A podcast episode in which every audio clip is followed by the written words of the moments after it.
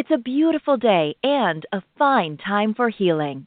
Podcast host Randy Fine, a narcissistic abuse expert and the author of the groundbreaking book Close Encounters of the Worst Kind and the captivating memoir Cliff Edge Road, invites you into her sanctuary, a place where your physical, emotional, and spiritual well being are all that matter. So put your feet up, relax, and enjoy today's show. Good morning. And now, here's Randy. Good morning. Thank you for tuning in to listen to A Fine Time for Healing. I am your show host, Randy Fine. So, today we are going to talk about the fears that are being brought on by the pandemic.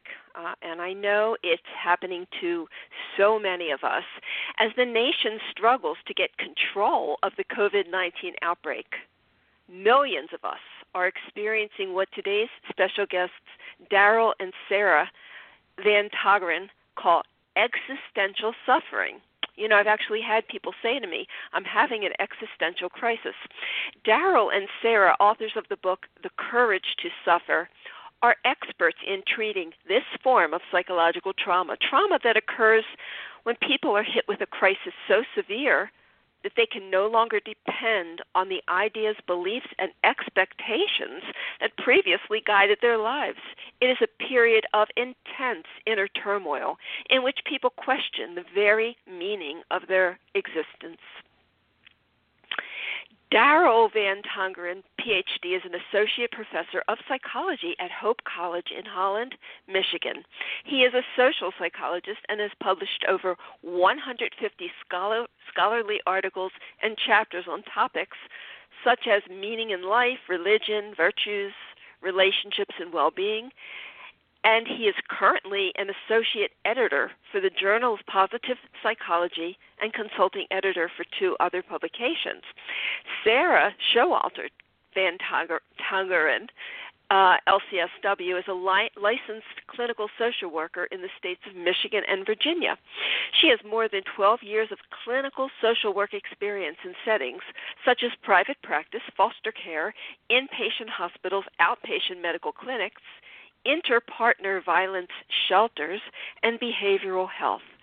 Sara specializes in cognitive behavioral therapy, mindfulness, existential psychotherapy, and more.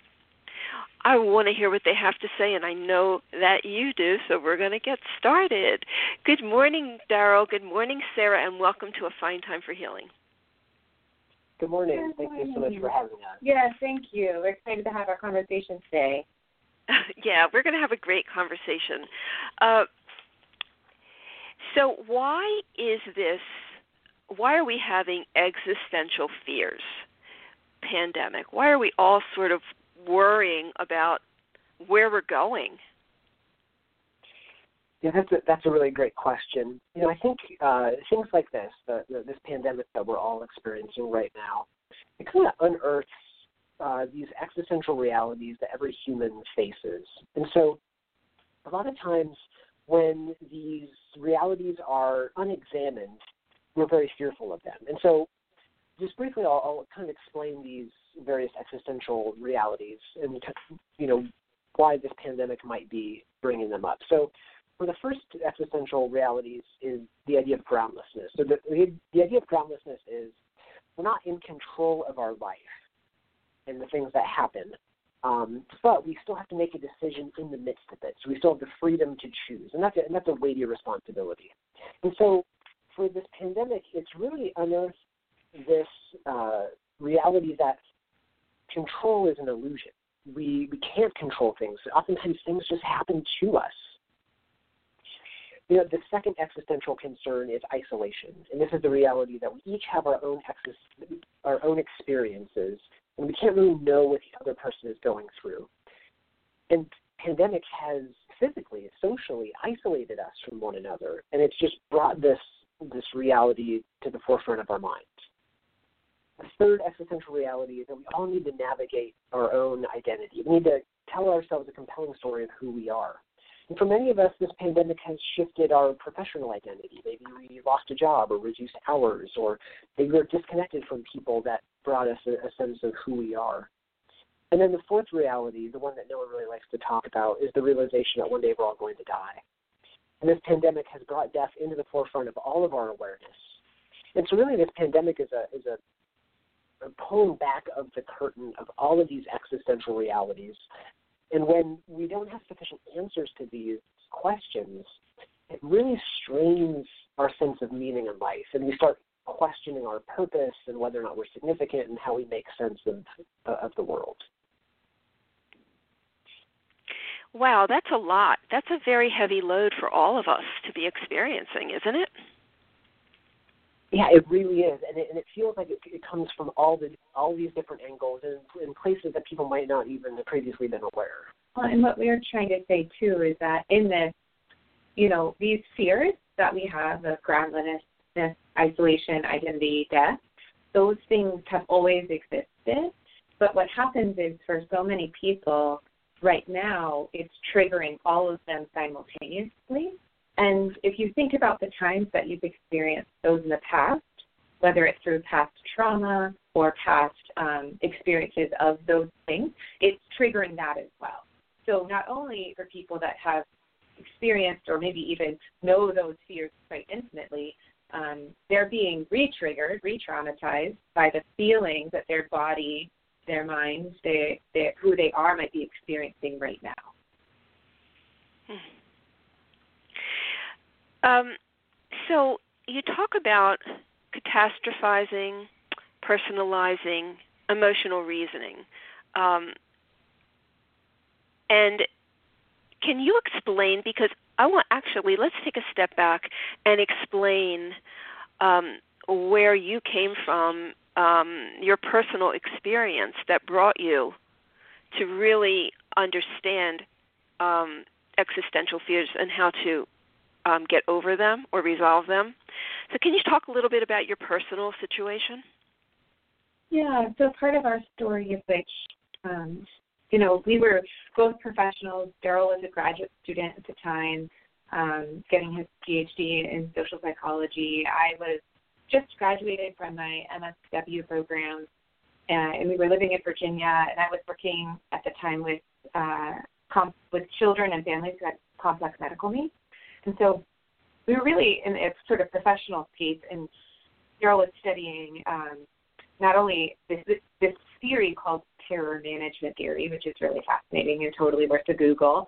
Uh, Google search on that one, um, but then also meaning in life and uh, big big questions. And then I was working with people who were um, who were suffering, who, who there was no way out, there was no solution. These were chronic, long-term medical conditions like muscular dystrophy, cystic fibrosis, and I was realizing what I was doing in my what I was taught in school, cognitive behavioral therapy, which is what you were talking about, that idea of catastrophe. Like we have these thinking disorders or thinking errors, and that's what leads to a lot of the crisis.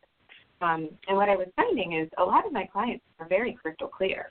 Um, they were not thinking and not having think thought disorders uh, such as uh, their child will die. Like that's a very crystal clear reality.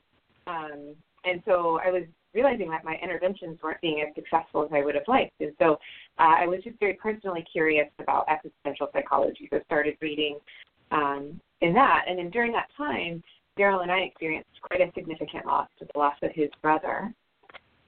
Right. So it was in the my fourth year of my graduate program. My brother had to have a heart surgery. That was a follow up to a, a an emergency surgery he had had on his heart seven years prior and he uh, unexpectedly did not survive. And so he he passed away, leaving his wife and three children under the age of six. So his three kids were five, three, and nine months, and that really shattered a lot of the assumptions that we had held about I had held about the world, the ways that I had kind of made sense of things, the, the view that I had of God. And so, from both a professional perspective and then also personal perspective, we realized that a lot of the approaches that people have offered to helping people who are suffering were just falling short. Yeah, so we, we this book, this work is is born out of that. It's born out of our personal experience. It's born out of our professional experience. Um, we wanted, we were just finding that there was a giant hole, and you know, and then when we were seeking support, seeking therapy, it took multiple times, multiple therapists to try to find someone that didn't, you know, weren't challenging. Well, can you think differently about the tragic loss of your brother? And it's like, you know, sometimes it's just tragic. Uh, and I think it was hard to have people that were willing to sit with us in it. And so, like, yeah, so this book was born out of that. And also, you had um, an issue with infertility when you had it in your mind that you were going to have a family, and that was then you were yeah. that you were hit with that as well, right? Yeah, yeah. So part of you know the the continued story of that is, you know, when Daryl uh, actually right before Daryl's brother passed away, we were starting to have a fam- we're starting to, to try to have a family and starting to try to get pregnant, and um, because of the the nature of, of Tim's illness, uh, it, it, it's, a, it's a genetic condition. There's an underlying genetic component to that, and so we were told at the time to just put pause on trying to start a family until they could till the doctors could help us figure out what was really going on. Um, and so later on, after many years of lots of doctor's appointments, we sort of got a tentative green light, and we decided, you know what, the risks are worth it, so let's try to start having a family. And uh, after many years of trying, we were eventually realized that we, we were not able to have children, biological children. And so, um, you know, it was one loss upon another that compounded. Um, and I think that was the thing, again, this work is sort of born out of is this reality that we can't change some things, even though we wish we would um, and wish we could. But it's sort of this this reality of acceptance, acceptance of these fears, acceptance of of these situations that ultimately um, can help us come to terms with some of these things and become more comfortable with living them. You know, I, I want to be honest; it's not easy. I don't think it. You know, I don't want to sell it like it's easy. Many no. people probably listening know that it's not easy. Right. It's not easy. Um, and you say that many clinical approaches view suffering as a problem to be fixed. And then once the symptoms yes. subside, disregard the effect of the event itself. There is no fixing death, infertility, loss of a dream, or permanent shift of one's identity. This is so yeah. very true. This is this is really where a lot of therapy falls short um, in these mm-hmm. situations. And you also say that you challenged every cognitive distortion you had. That you know you catastrophize that your life is over. You personalize that it's all your fault. You reasoned emotionally that you're inadequate, and you were still left with the fact that you would not be parents and that Daryl's genetic future was unknown. So yeah. um, yeah. So your suffering was not a set of irrational thoughts that needed to be corrected. So, what was it? Right. Um, if it couldn't be corrected, what what were your thoughts? Well, first we tried to correct them. Let's, let's just say that with a lot of uh, many years at trying to say, okay, if I think about it, if I try differently, if I, if I again, and I think that for some of, I think therapy has let people down is this idea that if you just think about it correctly, then you'll be released of anxiety. Or if you Mm. just um, have this natural herb or this idea of, you know, uh, natural oils, then you'll reduce your stress and you'll be fine. And yes, that's a component of it, but that, in my opinion, that's not healing. Healing isn't the the absence of symptoms, right? Like I think that the thing is, I, I I would love to stress to every therapist, every person listening to, is that, you know, just like if you were to have cancer, when the cancer is gone and you're no longer, you know, when all the tests come back negative, which is the good thing, which is the thing you hope and pray, you're still left by the the jolt of what you experienced when you did have cancer. Um, you're, you know, when you, you know, I deal with this with, I work with this with a lot of my clients. They, they've had severe, severe anxiety at times and just when we get the symptoms down and you're able to say, oh, the anxiety's gone, you know, you found your oils, you found your coping skills, all these things, that's wonderful. And that's where a lot of the therapy stuff. But in my work, that's actually where the good work begins. Because you can start to look at the deep way in which that anxiety or that, that bout with um, that uh, those symptoms actually changed you and clarified a few things. So many therapists let clients go at that time, and of course, many clients want to go. They, they're like they want to move on, they want to, and that's fine. That's their own prerogative. But I think what we're sort of saying in our book is that's the time where the deep work can happen, um, and it, it's hard work. Hmm. So um, you say in your book that, and this is absolutely true. I think we all know it. Suffering is an inherent part of life that must be engaged, and that how do we begin to accept that when the suffering is so overwhelming that we can't even see anything positive. Mm-hmm. Right. Yeah, and that's and that's the that's the incredibly uh, challenging part of this, and I, and I think you're you're really hitting uh, just such an important feature, and that is that acceptance is is so powerful. And I want to acknowledge that suffering is an inherent part of life, um, but it's also true that while we all suffer, suffering does fall a little bit more disproportionately on some than others. And some people are going to feel it more, and, and their reality is going to be more encompassed by their suffering. And, and and it is a struggle, and I would never want to have anyone try to just rush through to acceptance. I'd never want to invalidate somebody's pain by uh, by moving them through more quickly than possible. You know, and, and part of that part of the work is trying to determine what is um, what is uncomfortable and what is unbearable, and sometimes you have to just start slowly with with trying to accept in small uncomfortable ways. Um, and when the pain becomes too unbearable, take a break. But moving toward acceptance, understanding the reality of the situation is incredibly painful. But what we hope is that it'll lead to a point in which people can really start questioning some of the assumptions that they held about the world that just aren't fitting anymore. So for me, and I didn't even know that I had these. I, I thought that I had I had thought these through. I kind of thought that the world was fair and good things happen to good people and maybe you didn't think these explicitly. Like maybe if someone asked you that, you would have. I would have denied it flatly, right? But somewhere in the in, in the deep recesses of my mind, at least on an implicit level, I was holding to these assumptions because when this thing happened to my brother, I thought, well, gosh, what did he do to deserve this? What did what did his family do to deserve this? And and, and once we can, once we accept what is, and that that is so painful and that is so hard. Because I want to, we want to be honest. That it, just because you accept suffering doesn't mean that suffering uh, suddenly stops. Sometimes that's when it hits you the hardest. It's like, well, crap. This is this is this is terrible, and I didn't want this. And that that's what you're saying, right? Right. Once you see it fully for what it is, then you can start having the autonomy to questioning question the beliefs that we're holding up, and to start deconstructing and reconstructing those beliefs in a way that are a little bit more authentic to, to your experience. So, a belief that I needed to jettison, uh, and it was painful to do, was this idea that things happen for a reason and that good things happen to good people. And that's a painful thing to let go because apparently that had been that had been very deep inside my psyche. But once I could kind of extract that in the future, when things happened that seemed a little bit more senseless, uh, while still painful, they it did kind of fit into my broader revised set of beliefs that oh I I don't have to be able to explain everything. Sometimes bad things really do just happen, and, and it's not fair, and life isn't always fair in that way. You know, many of us, I think, um, see things very black and white. You know, um, if we're, you know, the world is good or bad. Um, you know, uh, just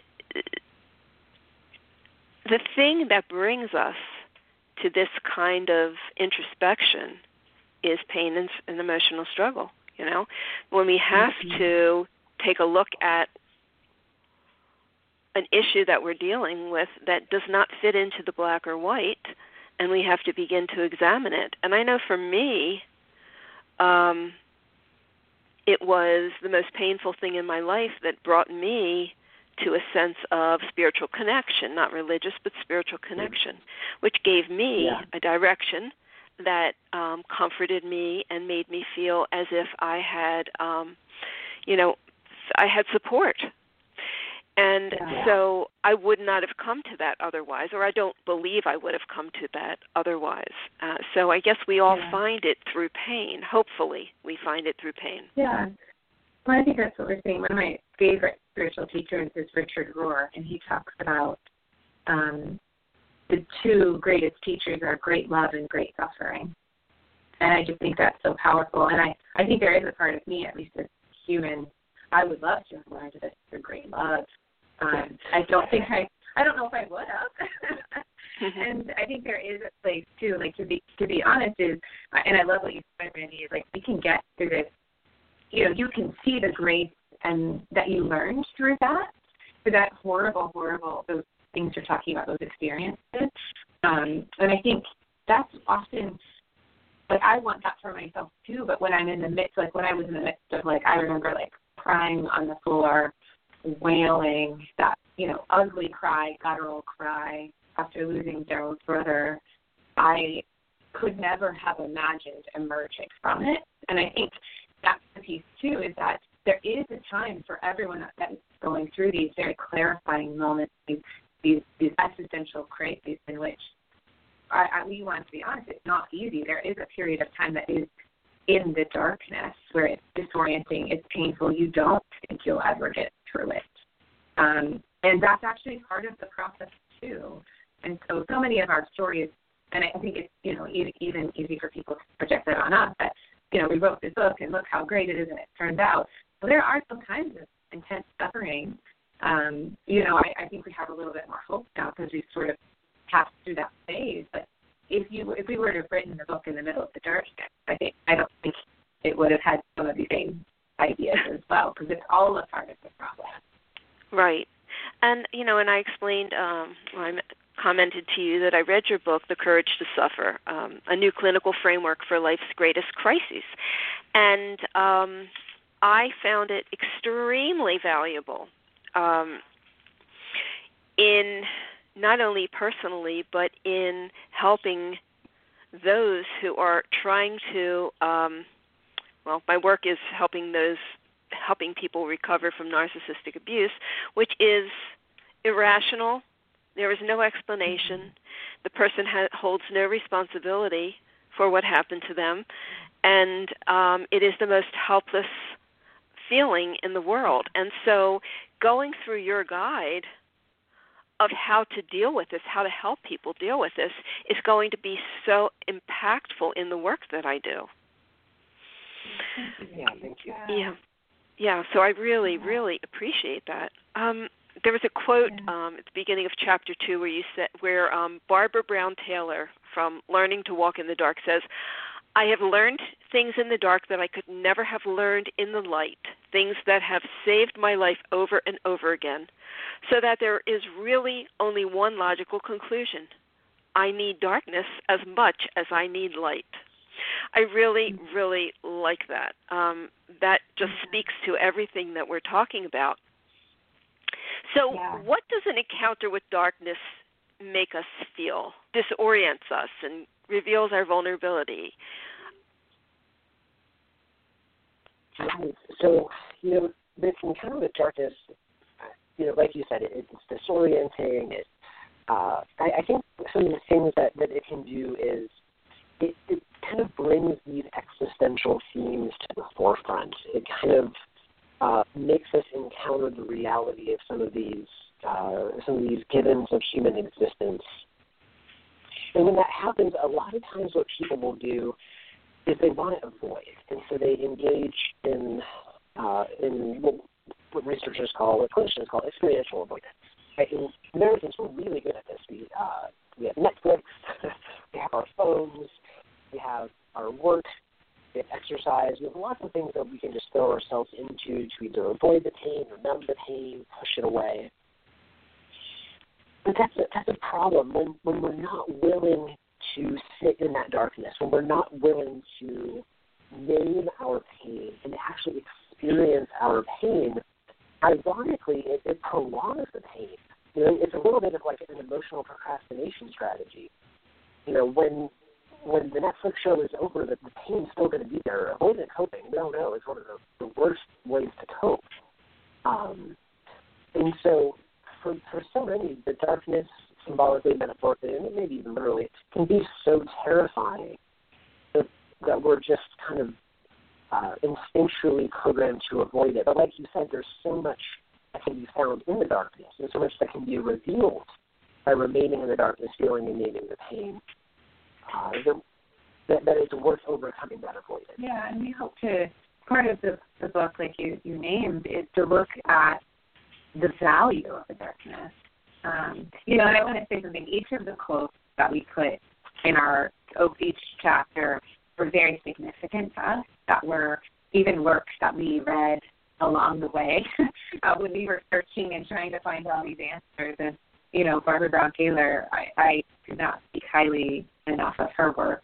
And she talks about how we often have a like solar view of spirituality, idea of spirituality is just in the light. So happiness, uh, centering, calm, all these things. And she actually argues in her book, um, uh, Learning to Walk in the Dark, is that we need uh, lunar, lunar spirituality.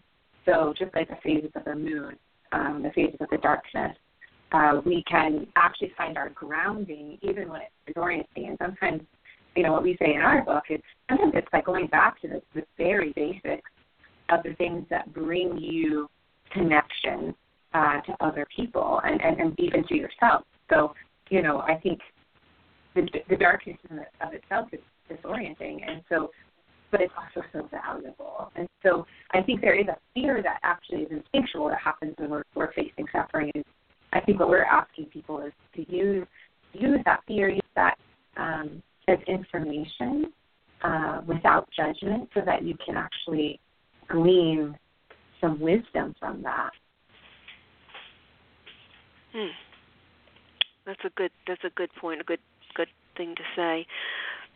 Um, what, how does this apply to most of the people that I work with? Uh, most people who have suffered um, narcissistic abuse are suffering from complex PTSD. Yeah. Um, and there's so much involved in that. Um, would you relate that? Would you think that um, your approach works for those who have um, that complex trauma have suffered this com- complex. Uh-huh. Yeah, absolutely, Randy. I mean, I think that those people that are suffering, right? I think that's what we're trying to say with our book is um, so much in the past has been like, you, you know, just look at the symptom, get the symptom gone, you're fine, discharge you.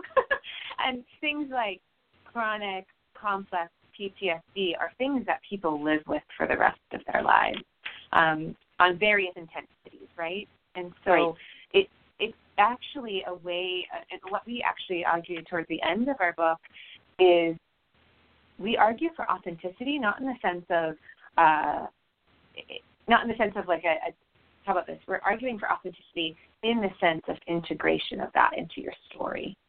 Um, and so part of the people that you get to work with that you're so privileged to work with, part of their story is emotional abuse, um, uh, complex triggers, complex pain that will shape them for the rest of their lives. And when we can integrate that into the story of ourselves, we actually get to earn our power back. Because then it's this is what's happened to me, this is where I'm at, and now where do I want to go from here? So it's very empowering um, and yes, the integration happens because yes, they did not want this to be part of their story. Um, I do not want that to be a part of their story. I know you don't either. But it's this it's this integration that happens when we're able to experience it, name it, accept it, and then we start to integrate it so that then we we know how to go forward. Um, that allows us to to then find connection again with ourselves. Um, so I absolutely I, I think it 100% applicable. That's really, really great news. um, yeah, it's really yeah, it's really good news, and I know a lot of people are excited about that. You know, and um, and and to my listeners, you know, um, you can contact um, Daryl and Sara Van Tongeren um, or you can contact me because now I have the method. they gave me the yeah. method, um, but it's great. Yeah. Um, so you talk about um, overcoming suffering requires building meaning. And you define meaning as the subjective feeling that our experiences and life make sense, matter, and are purposeful. Um, and then you talk about the three main components of meanings coherence, significance, and purpose. Can you go through those three um, components and explain? Yeah, absolutely. Uh, it's funny as a as a researcher who studies meaning in life. A lot of times people get nervous that it's this really you know big you know topic, but uh, and, and while it is, I think these three components just make a lot of intuitive sense. So, and we want to clarify too that we're talking about the meaning in life rather than the meaning of life. Right, not like the big capital M, you know, meaning, but just kind of how people make a make sense of finding meaning in their own lives in their own ways. So, the first component of meaning is what people call coherence, and so co- coherence is when things make sense. Um, so, Randi, part of what you were talking about was when people are trying to explain why something happened. If we can, if we can kind of make sense of something, then it feels meaningful. But things that are are senseless, often to us, feel very meaningless. Like my brother dying and uh, the him leaving, you know, three kids, very young kids. That seemed very senseless. Or like your your the people that you work with, the abuse that they endured. That that is senseless. Like it absolutely is. Right. And so that that's gonna that's gonna really strain their meaning. They're, that's gonna feel meaningless. They may feel a little bit less sure of their own meaning, and, and for good reason. It just it just doesn't make sense. The second component is significance. Um, you know, and significance. People ask the question, "Do I matter?" And so when someone feels as if they matter, mattering is what makes people feel significant. You feel like you're a person of worth. And so when people are suffering, they often don't feel like they matter. They feel insignificant. They feel worthless. I'm thinking about your abuse survivors. They may feel insignificant. They may they may be receiving direct messages that they're not worthwhile. Yes. That is so undercutting to their sense of meaning. And then the third component is purpose. And purpose, and you can think about this in lots of different ways. This kind of answers the question like, why am I here? Like, what's what, what's my intention? What's my direction in life? And when people feel like they have an intention or they have a goal or they have a, a direction that they're headed, life feels can feel pretty purposeful and, and pretty meaningful. But suffering sometimes robs us of that. It it kind of strips away our ability to move towards something intentional. And and, and so when people when things don't make sense and people don't feel like they matter and they don't have a purpose, they can really get mired in a sense of meaninglessness, which can just further perpetuate this cycle of suffering. And so, you know, one of the one of the suggestions we make is that building meaning then might be one of the surest ways to kind of break the cycle of suffering and to help people flourish in the midst of their suffering. Yeah, so it's finding meaning. And you know, even just start with your like even starting with the question personally for all of us is when you think about it, when you when you look at your life and you think about the times when you feel felt most connected to yourself, to, to something greater than yourself, um, when are those times? You know, what what makes your life filled with meaning? And I think that's the best place to start for all of us, right? Like that's the place where we can each look and say, like, okay, we can we can do something with that, right? We if we're integrating this suffering into our story, we're living authentically, we can we can ask ourselves, what are the times where we feel we feel connected? Uh, we feel like our lives have meaning. Um, and, and and you know, for me, when I was in the midst of all of this, it, it was often, and it still is, when I'm in nature. Um, nature is something that gives my life a lot of meaning, a lot of connection, a sense to something greater. And so I found myself then seeking those places of nature as almost like a, a sanctuary for, for solitude, for connection. Um, and I think you have to start there. And right, maybe that looks very simple, uh, but it, it's very significant for all of us. Hmm. Um, so directing it back to um, the pandemic and and what we're going through, um, you know we're all wondering what's going to happen when this is over is there going to be nor is it going to be normal is there going to be a new normal um, so that is definitely an episode of exist- existential suffering right Yeah. yeah. When we had that conversation every night at dinner, yeah. is there going to be a new normal? Well, and it's that reality that, like, again, to go back to what we said at the beginning, those uh, we have a loss of control. We're afraid of being alone. Who am I in this? Um, if I've lost a job, if I have not been able to do the hobby that I've enjoyed, um, and then the fear of the fact that we could die from this virus, right? So it's those existential questions for sure. And I think maybe what I'm seeing from obviously our work, our life, our life's work, um, I'm seeing what's happening on a broad scale to be a really, really reaction against those four fears. So people don't want to believe they're going to die, so they don't wear a mask public. Or people want to have control, so they need to go get their hair dyed at the hairdresser the way that they used to be able to. And so it's this idea that if I can just get normal back, then everything's fine. But the truth is we've ignored all that has happened. So it's a it's a version of circumventing the deep ask question if we just stick on that. Is it going to be normal? Is it going to be normal? Is it going to be normal? That's where we can sort of um, we get stuck when we're avoiding why do we want it to be normal? what are we afraid of? Why are we avoiding uh, avoiding the fact that this this most likely has changed us forever? Right. Um, you know, it, you know, like this is the thing that I think about uh, for people that have suffered. You go through something like this, the loss of a job, a massive change of your daily schedule, pretty drastically, pretty quickly. Uh, even if you go back to work and everything's fine, everything is fine, your inside psychological experience is forever changed. And so that's what we're talking about even in this book is you can go back to quote unquote normal, but the deep psyche of yourself has been affected by that. And that's not a bad thing. Uh, but we just avoid it is what we do. It's, it's our it's somewhat of our human nature.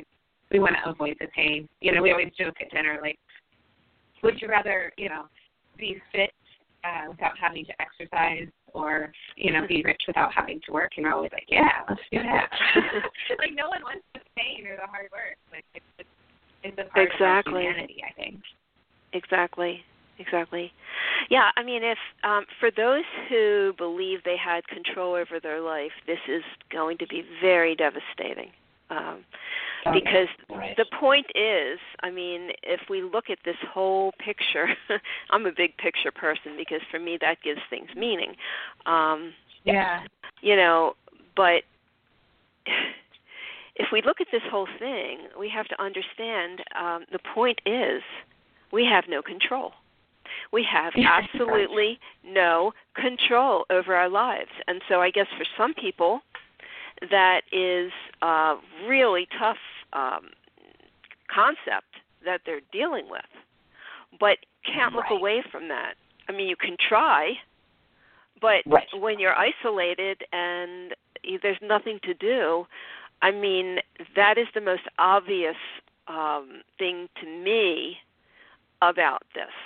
That it shows us all that no matter how much we try to plan and control, we absolutely cannot control the way our lives go. So, is that a hard concept for many people? Oh yeah, it really is. So one of the um, you know, back in the '80s, uh, Shelley Taylor, a world famous uh, psychologist, uh, who wrote extensively on coping, and she came up with this theory of cognitive adaptation. She said that our, our sense of control, she called it the illusion of control, is is one of three positive illusions that humans have that are really important for kind of adaptive, healthy functioning. And so she argued, you know, it's it's kind of innate in our human nature to believe that we have control. And, you know, adversity, stress, suffering, things like this will reveal that illusion. But sure enough, over time, people will eventually go back to embracing that illusion of control again you know, because on the one hand, it's like, well, I, I I need to believe that something that I do in this world is making a difference. Otherwise, I could get pretty depressed pretty quick. But on the other hand, believing that I, I can control things that are, are outside my control is actually just another recipe for more for more heartache because I can't control other people. I can't control other people's reactions. I can't control the world. I can't control invisible viruses that might again sweep through and affect us on a global scale. So I think for a lot of people, they don't like to believe that. They don't like to think that they don't have control. They like to think if they work hard enough or outsmart it, they they they can master the situation. Um, so it, it's tough. So if any of you are listening and you're like, I don't want to believe that, it's, you're, you're not alone. Not a lot of people want to believe that um, and want to accept that control is an illusion. And I think for me, like another word, and I, this is what I'll do for some of my clients that I work with is the another name for like the fear of groundlessness, which is the loss of control. Uh, the existential fear of loss of control is is existential freedom. Um, and so something that's really fascinating is on the other side of the same coin uh, that we want control is we also want freedom. And so in some ways I found in my own personal life that when I wanted control the most is when I'm the, the least happy or the least connected, the least centered, and the times when I'm okay with freedom, okay with accepting that there's a lot of things out of my control, or, or when I'm the most centered. And so, um, you know, really pushing in a little bit to say, uh, again, exploring where that fear and that that desire to control things come from, uh, rather than you know trying to to try try to control things. There's like sure when I was in the midst of existential, you know, fears with Daryl's health, um, I would try to control, you know, did you drink enough water? Did you exercise? Did you do these things? And like, yes, those things make a difference. But at the same time, I found myself just going crazy and feeling like I, I couldn't even breathe, you know? Right, right. Um, and then there's the other side of the freedom of just saying like, I'm just, we're going to try our best and see what happens. I think that's, there's, there's right. some space I get that. Right. So, you know, people say to me sometimes, well, if I can't control it, why? What would motivate me? Why would I even do anything? And the the the the, the um, what do I want to say? Things. Um, it's more about influence than it is control. So, so mm. we can influence the path of our life. We can influence the future. Um, we can't control it, but we can do things that influence it. So there's a difference like between that. influence and control, right? Yeah, that's in our book we talk a little bit about understanding the things you you can affect and the things that are outside of your control. So I like that. I like the word of influence. That's great, Randi. Yeah. Yeah. yeah. It's the idea right. of like, you know, I, I think that the other piece is, in some ways, I think when we can let go of the need to control it, um, we can also then let are bad or things that are scary or trauma or narcissistic. Do we encounter narcissistic people randomly um, and we don't have control over that? Then in some ways that sets us free from self. Right, right. So yeah, so we can, you know, it, it it doesn't mean that we have to let go of a plan or you know an idea or a project or or whatever um, or a goal. You know, it's not about letting go of right. the goal. It's about understanding that we can work towards that. Um, mm-hmm. but then right. basically we have to just understand that life is going to take us in different directions. So we've got to be prepared right. for that and open-minded. So this is all very good. It's a good way to think, but it it's a challenge for many people to get to that point. Um, um, say. Hmm, there was something I wanted to say. Okay. Um, oh, I wanted to talk about um, this um, surreal kind of world that we're living in where we go out and everybody's wearing masks and people treat you like you're a leper. They step back and away from you. Um it this is just so hard for us to wrap our heads around right? Yeah. Right absolutely.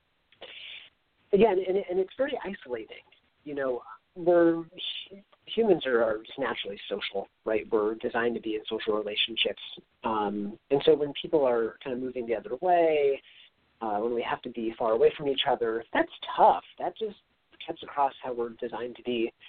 Sara and I try to take a walk most nights, and we do a really good job of avoiding other people and darting from one side of the sidewalk to another. And you know, but it's so funny because when we see another human out, I, I have this instinctual desire. Even, I've never met them before, just to come across the street to wave and say hi. You know, your dog looks great, because I'm just kind of desperate for that connection um, that I, I'm not always getting with my Zoom meetings or you know right, exactly. calls. Right. And so yeah, I mean, I'm so, I'm someone that likes to. I like to smile at people. I I smile at everybody. Yeah. And I'm walking through Yeah. the store and I'm smiling and I'm thinking, nobody can see that. Maybe they can see my eyes, the expression in my eyes, maybe, but they're not seeing me Yeah. smile at them, and it's weird because that just I can't connect. Right. Right. We're, we're taking away a bit of the way that we show our humanity to other people. well, a bit of way that brings us meaning, right? Right. A bit of way that that it's human connection, human connection, nature. Those are the things that bring meaning, personally. And so it has been. This has also been a challenge, I think, to all of us. Is not only it's engaged our existential fears, but it's also engaged the things that we that bring us meaning, right? And that I mean something that brings me a lot of meaning is I, I compete in triathlon. And so all of the triathlons this summer have been canceled. and so like I find myself wanting to train and I, I I'm I can't really train for anything right now and so, you know, there's that identity spread, right? And then the thing that brings me meaning. So it is we're we're all sort of in the midst of, of all of this. So realizing I think the other piece is this consciousness of we are in the midst of a collective trauma. Uh, we are in the midst of a collective uh, experience, and that, that that is going to erode meaning. That is going to challenge our existential fears. And I think sometimes it's just the, the education around that. Say like, when we come out home from the grocery store and we're exhausted more than normal, um, there's a reason. You know, it's not we're not crazy. It's that's a human experience. It's challenged our existential fear. It's challenged our meaning, which is our a way we can cope with our existential fear. So of course we're exhausted. So you know that can also help remove some of that stigma too that we carry with ourselves. I just I wonder how many people are going to develop agoraphobia, you know, f- from from being home. the same thing. Yeah. Agoraphobia know, it's and OCD. Right now, Right. those are very adaptive responses, um, and we need those in some ways. Like that's the protective way of acting right now. And you know, as you and I both know, it happens when we are it's an adaptive coping skill now. But once this is behind us, uh, it hopefully will no longer be adaptive, and we need to then we'll have to work to overcome those skills that we just worked so hard to learn right now. Um, and so, yeah, I, I too wonder that, Randi, myself. Um, even Yeah, absolutely. myself, even we were we were we were walking and we're like, okay, there's another human across the street, and like normally we're like petting their dog and talking to them, and Yes, it's it's pretty bizarre. So if you were to give us um, you know, one, two, three or one, two, three, four step for how to go through this pandemic in a healthy minded way, what would you say?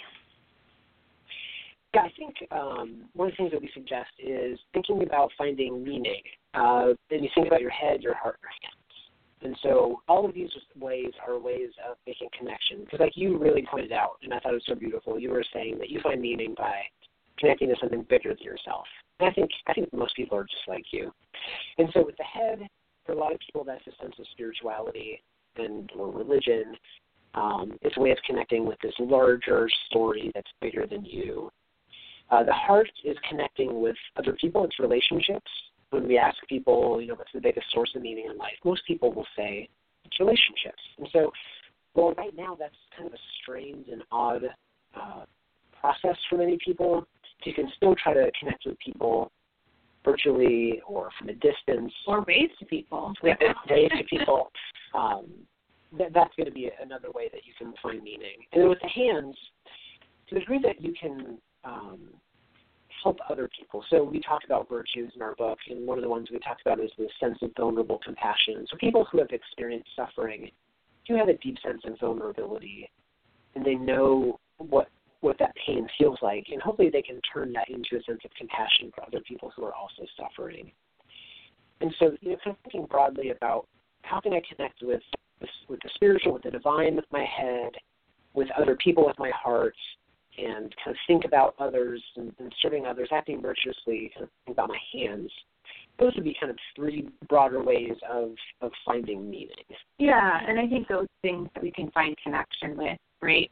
Um, I was going to say we could, you know, practice acceptance, right? We can practice right now very concretely. This is where we are, and so this this pandemic, that like sort of what Sara was saying, we have to then tailor our head, heart, and hands towards the, the act of being in this pandemic.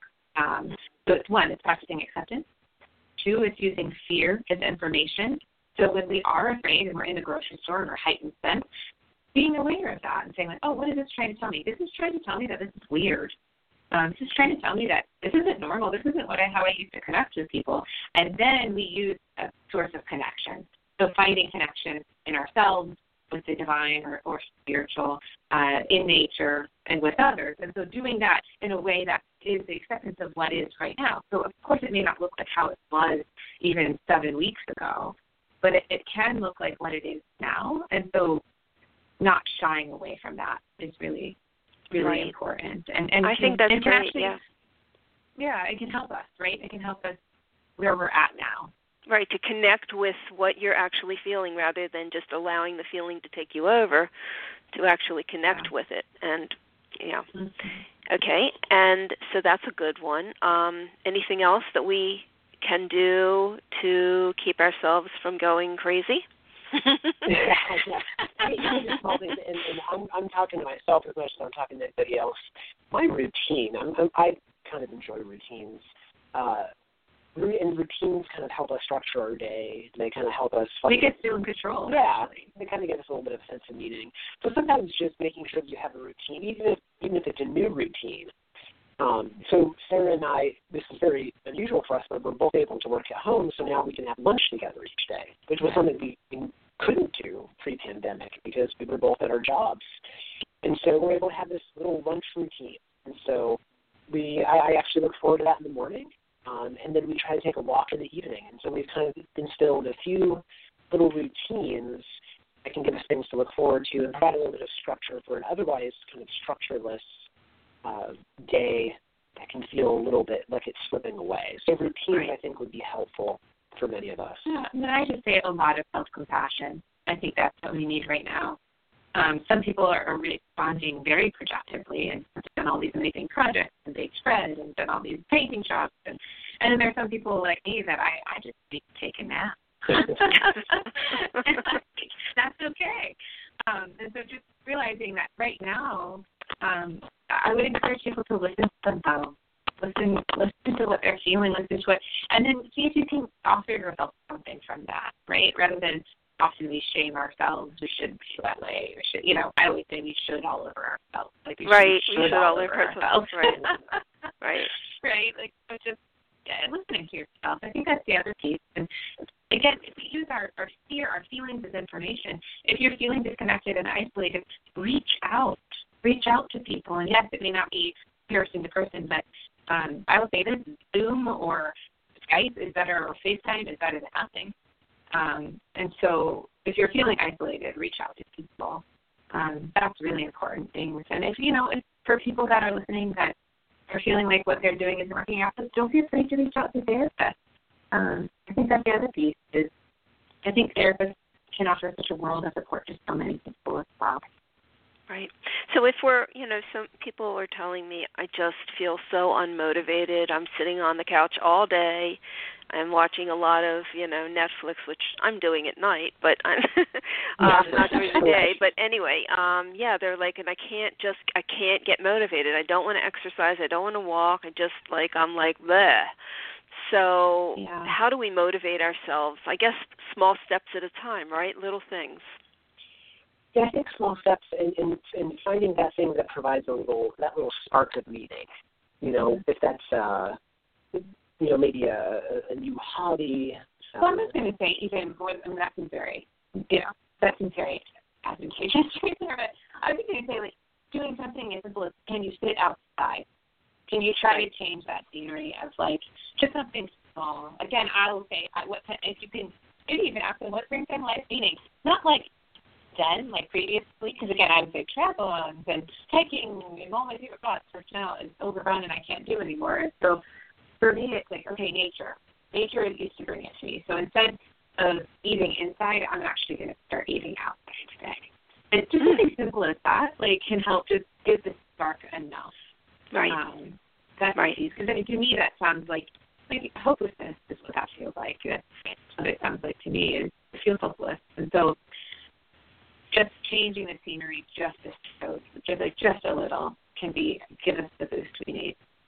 Mm, okay, that's really a good idea. And I don't know, we have just about a minute or so left. Um, did you have a message or anything else that you wanted to share? And also tell us if you have a website and how we can get your book. Yeah, so uh, I have a website at darylvantongeren.com. And my website saravantongeren.com. And then you can follow me on Instagram at the Existential Therapist. And then you can find our books uh, on Amazon or our publisher's website, which is Templeton Press, called The Courage to Suffer. And also anywhere books are sold. I know that a lot of small businesses are suffering right now. And so selling and asking, calling your local bookstore and asking them to secure a copy, they can do that as well. Okay, good, yeah, good. So thank you for having us, Randi. We really, really appreciate it so much. Yeah, I really appreciate you and the work that you're doing, and um, you know, I love learning about this stuff um, and applying it. So, your book's great um, for those of us who are listening and um, really can relate to this. Um, pick up a copy of The Courage to Suffer and take a look at the process. Anyway, it's been great. It's been wonderful. Have a wonderful day doing having lunch. I guess lunch will be okay. the most exciting thing you're going to do next. So enjoy your lunch. I'm going to have yeah. lunch too. You know. um, but anyway, Thanks, have a wonderful, wonderful day. It's been a pleasure. Great. Thank you so Thank much. Thank you. Thanks. Bye bye. Bye bye. So we are out of time, but if you have any comments or questions about today's show, you can email me at loveyourlife at randifine.com. May joy and serenity always be yours. Goodbye. We hope you enjoyed today's show. Visit randifine.com, R A N D I F I N E.com, and be sure to sign up to receive updates on the latest blog posts, events, and upcoming shows. Thank you for listening.